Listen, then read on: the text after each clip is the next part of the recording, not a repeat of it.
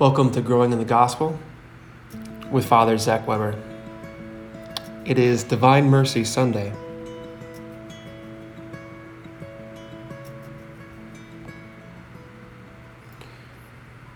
Well, praise the Lord. Thanks for joining me on Divine Mercy Sunday. Looking at the Gospel coming up this Sunday, and you know, just a few days ago we celebrated the resurrection. It just seems so simple to forget and not live in that reality. And this Sunday, is Divine Mercy Sunday, which is that which is always celebrated after Easter Sunday. And we come to hear the Lord coming to us in the upper room. The doors were locked because we're afraid, and the Lord wants to unbind us from our fears. And typically, it's because we believe a lie about ourselves that we're not lovable, we're not worthy. And that's not the message of divine mercy. The Lord wants to deliver us from that. So our gospel this week comes from John 20, 19 through 31. And as you're reading the words, I just want you just to think about what lies do I believe in? In the depths of my heart, in the core of my brain, what lies do I believe in? Because the Lord wants to unlock or unbind us so we can be free to be sent to share the good news and not live in fear, not live in doubt, but live in truth and freedom. You can't have truth without freedom. You can't have freedom without truth. So our gospel begins with On the evening of that first day of the week, when the doors were locked, where the disciples were, for fear of the Jews, Jesus came and stood in their midst and said to them, Peace be with you. When he had said this, he showed them his hands and his side. The disciples rejoiced when they saw the Lord, and Jesus said to them again, Peace be with you. As the Father has sent me, so I send you. And when he had said this, he breathed on them and said to them, Receive the Holy Spirit, whose sins you forgive are forgiven, and whose sins you retain are retained. Thomas, called Didymus, one of the twelve, was not with them when Jesus came. So the other disciples said to him, We have seen the Lord. But he said to them, Unless I see the mark of the nails in his hands, and put my finger into the nail marks, and put my hand into his side, I will not believe. Now, a week later, his disciples were again inside, and Thomas was with them. Jesus came, although the doors were locked, and stood in their midst and said, Peace be with you. Then he said to Thomas, Put your fingers here and see my hands, and bring your hand and put it into my side. And do not be unbelieving, but believe. Jesus answered and said to them, My sorry, Thomas answered and said to them, My Lord and my God. Jesus said to him, Have you come to believe because you have seen me? Blessed are those who have, come, who have not seen and have believed. Now Jesus did many other signs in the presence of his disciples that were not are not written in this book. But these are written that you may come to believe that Jesus is the Christ, the Son of God, and that through this belief you may have life in his name. So, beautiful gospel. I'm just going to open a few things for you and then maybe talk a little bit about divine mercy and the image, um, where the devotion comes from. But just a few things about this gospel. And the first thing we hear in our gospel just says, on the evening of that first day, the evening of Easter Sunday. And Jesus comes and he says, Peace be with you. And notice how the disciples are in the upper room, doors locked. And that's you and I. And Jesus is the key to unlocking that. His he comes, he doesn't come to judge us. He says, Peace be with you. But his peace comes with a cost. And so he shows them his hands and his sides. And this, the point is that Jesus is raised not simply with a body, but with the same body that was crucified and died only days earlier. And he carries these marks of his earthly sacrifice with him when he ascends into heaven. And he says, Peace be with you. And it's that shalom peace. It's not a worldly peace, but which is often procured by violence and is always unstable, but it's a spiritual serenity that comforts us regardless of our outward circumstances. And that peace means harmony in covenant harmony, and it's rooted in our reconciliation with God. It's an inward peace that's called for you and I to reach to our neighbors and our families.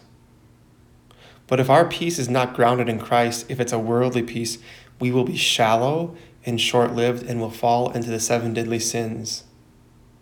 For this reason, you and I are called to spread Christ's peace throughout the world by sharing the gospel. And one way of sharing the gospel and doing works of justice is spreading the message of divine mercy. So, behind all of this stands the Old Testament expectation of, that the Messiah, the Prince of Peace, would come to establish a worldwide covenant of peace with Israel and all nations. And you can find that in Ezekiel 34 and Zechariah 9. And right after he gives them peace and he shows them his side, side, he says, he says, As the Father has sent me, so I send you. And he wants us to send us, even in our brokenness, to spread the good news. And he breathes on them and he says, Receive the Holy Spirit. And this anticipates the coming of the Spirit of Pentecost. And you and I need to pray for that charismatic faith.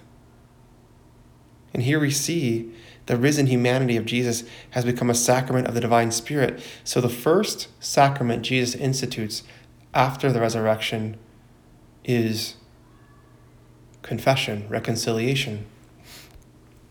And he gives the authority to the apostles. He says, If you forgive the sins of any, they are forgiven. If you retain the sins of any, they are retained.